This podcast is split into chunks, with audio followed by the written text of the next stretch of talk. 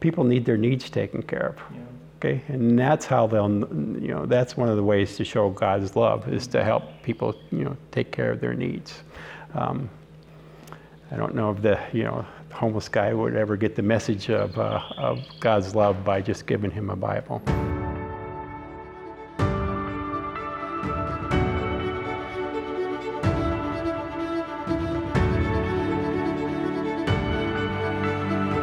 Hey everyone, welcome back to another episode of the Empowering Hope podcast. My name is Justin Boothby, and I am with Rae and Jeff Holte, and they are here at Casa de los Sueños, which is a sister home of Casa de Fe here in Shell, Ecuador. And uh, they've been missionaries here for about a year and a half, right about a year and a half. And so uh, today they're going to be talking to us a little bit about their story and uh, what God is doing through them and how they are using their gifts to advance the kingdom of God here on earth and here at Casa de Fe slash Casa de los Sueños. Do you guys do that, like Casa de Fe slash Casa de los Sueños, or no? No, you don't do the slash thing. No, okay.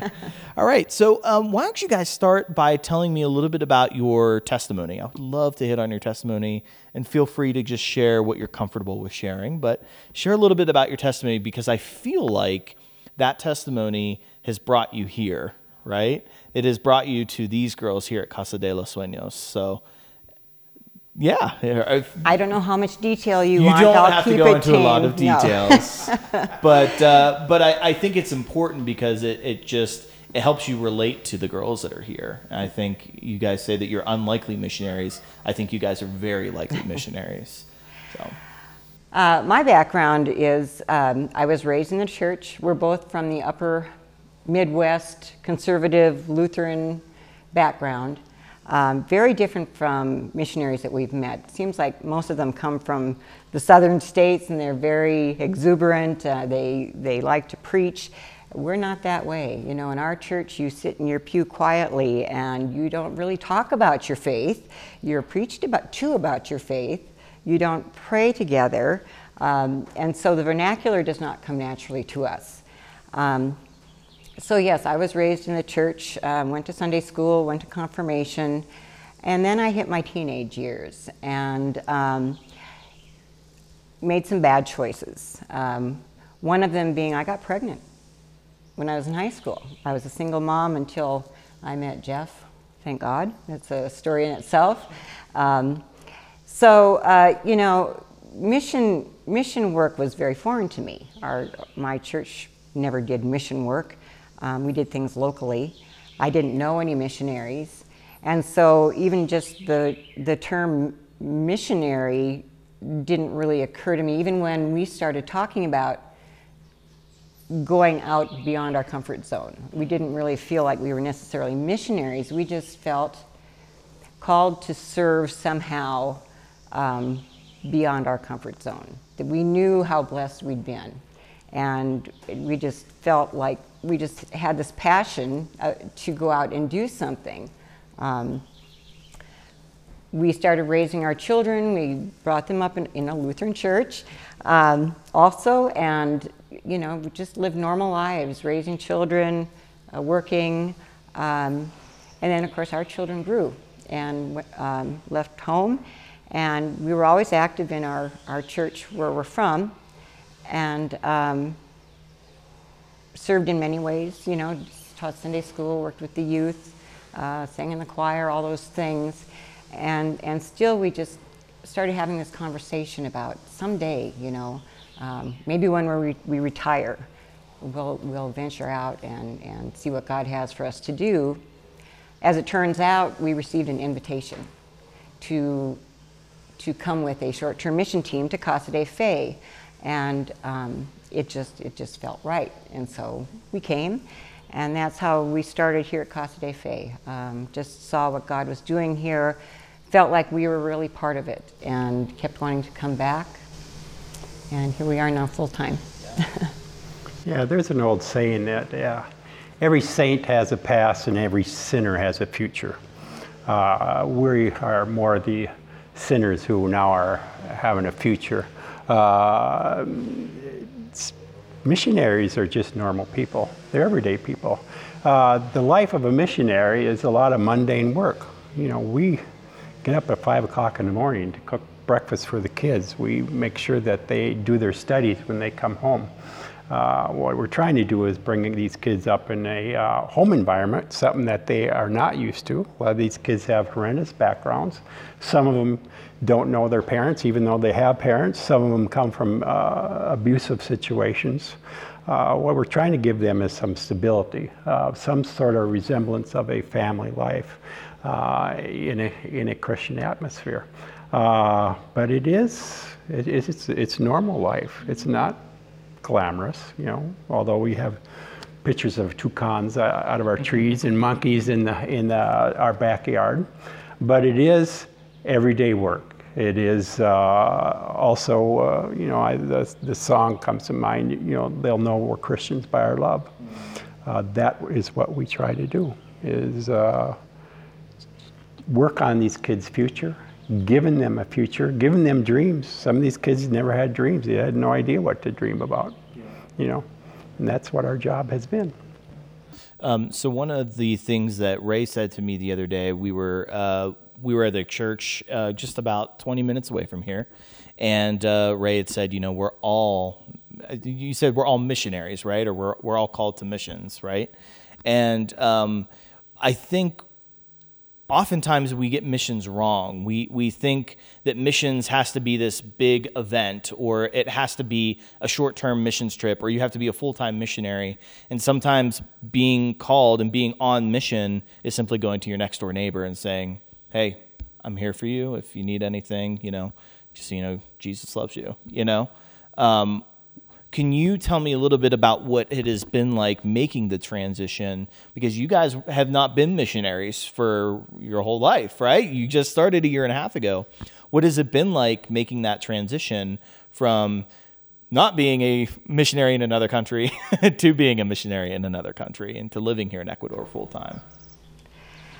You know, life is a journey, right? And I just think that um, it's just a new chapter for us um, as far as making the transition goes.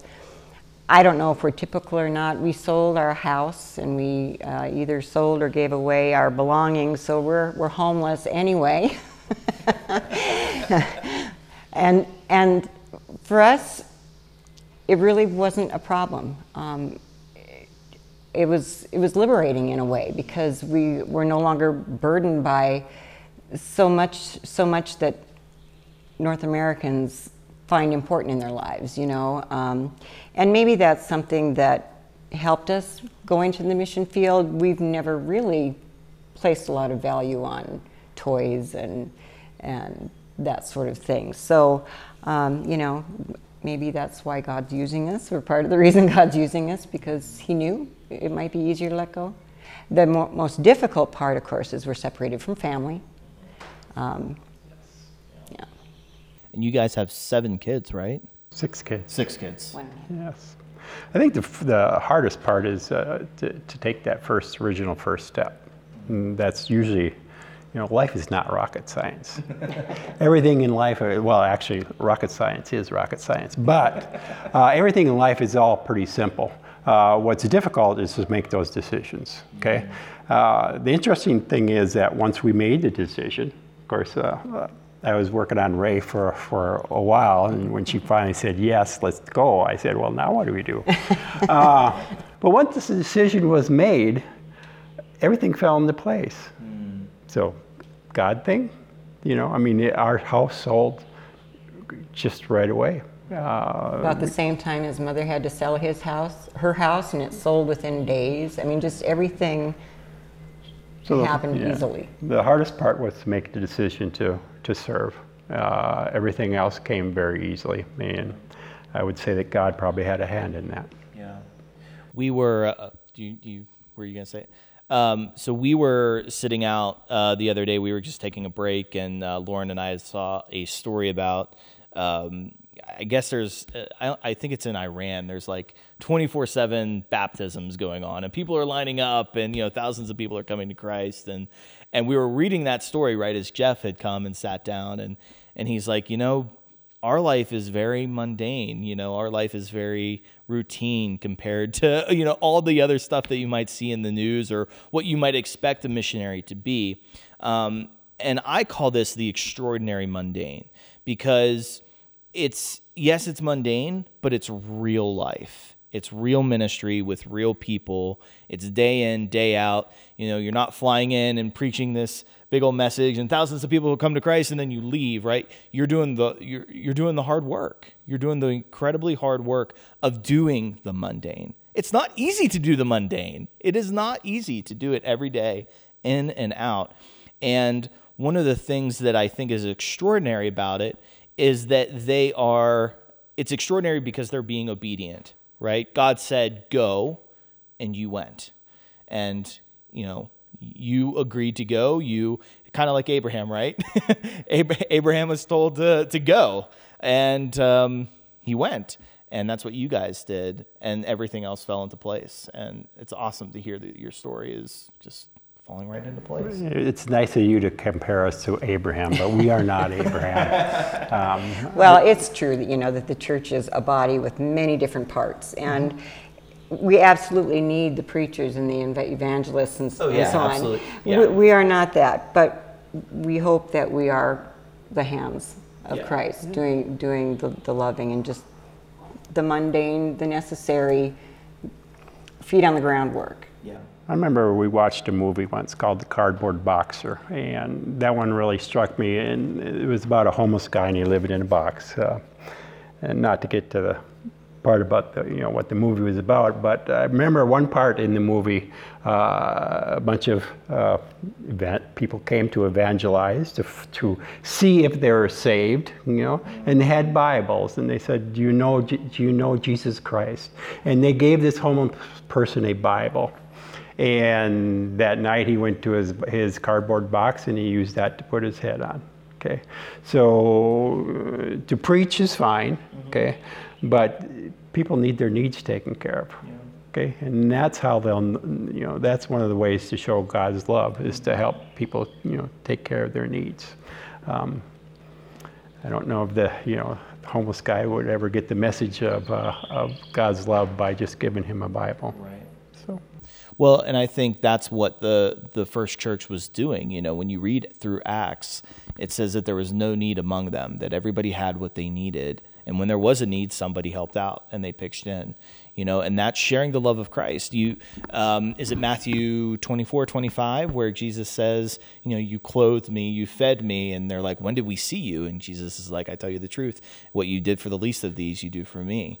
And so um, there is something about, you know, you, I think my friend Clay said it like this you missions is not just helping people it's also sharing jesus you can't you can't do one without the other and not be a missionary. You have to meet people's needs, and you also have to share Jesus with them.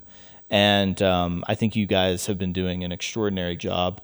And uh, I know Patti Sue is sitting back there, and she's doing an extraordinary job as well. You guys have just blown Lauren and I away with the hard work that you guys put in for this place, and, and Patti Sue for the children, and for you guys for the girls. I mean, you guys have so much love for these girls that are here, and um, yeah, and we hope that's awesome enough because the girls in this house have so many challenges, you know, and it's it's it's one thing to cook the food and get them their school supplies and all that, but um, because of their backgrounds, you know, and and the cultural challenges here and the things that they they see in, in everyday life and and that are not healthy.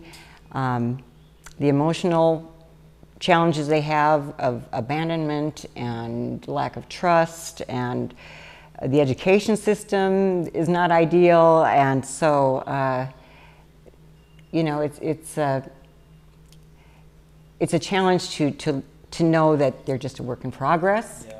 and we just hope that we can and be a part of that well I, I like to think of it as building a brick house right building a brick house can be, I'm sure, very, very mundane. I've never done it myself, but I'm sure it can be very mundane. You're just laying brick by brick by brick. But you know what? At the end of the day or at the end of the time that's up, you have a beautiful house. And I think that's what you're doing with these girls, right? You're you're building brick by brick, day in, day out. You're laying one brick at a time because one day these girls are going to grow and they're going to learn and they're going to be incredible women of God living in this country. And what you're doing here, what you're doing to sow into these girls, they're going to sow into other people. And um, yeah. Um, I guess we're running low on time here. So, um, is there anything else that you guys would like to say? Just please, please keep us in your prayers. The girls and and all that they're going through, and also for us too to have wisdom and patience to get through each day and and hopefully share God's love and and let them know that they are loved unconditionally. And uh, people can get in contact with you on Facebook. Correct? Yes, they can. That's the best way to get in touch with you as well. Yep. Okay. So I will put all their details in the uh, comments be- or in the uh, all their details in the details. But I said that last time too. I can't believe I did that. I will put all of their details in the credits below, and uh, you can get in touch with them. And uh, yeah, thank you so much for watching another episode of the Empowering Hope podcast. And make sure you get in touch with Rae and Jeff, and we'll see you next time. Thank you. Thank you.